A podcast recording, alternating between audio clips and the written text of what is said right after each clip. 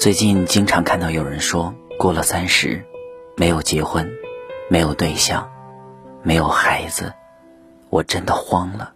生活在偌大的城市当中，各方面的压力，让很多人产生了逃离的想法。所以在很长一段时间以来，都有着逃离北上广这样一些人群，他们离开了大城市，回到了自己想象的。能够安逸的环境当中，也有人说为什么会慌呢？对自己没有一个清晰的规划。也有人说，当我踏上这样一个城市的时候，我就有一个非常明确的目标，我要在这个城市留下来，什么时间段做什么样的事情，一步一步的去实现它，而不是漫无目的的过一天算一天。那当有一天你坚持不下去的时候，你就会想着逃离这里。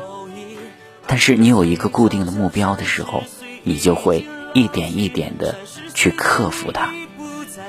所以，给自己树立一个目标吧，不要慌不择路，找到适合自己的，才是最重要的。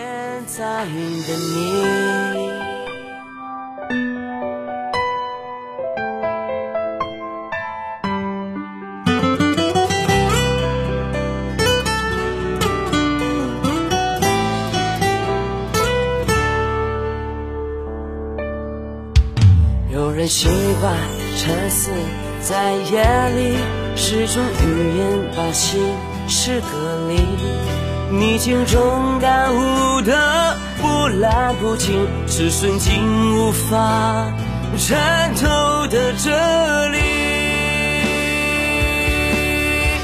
二十岁觉得三十岁遥不可三十岁的你已不期盼命运。时间测量多少感情的缝隙，也沉淀出多少积累的友谊。二十岁嘲笑三十岁已经老去，三十岁的你已不在乎年纪，拼尽全力逆流而上的背影，这个人是不是现在的你？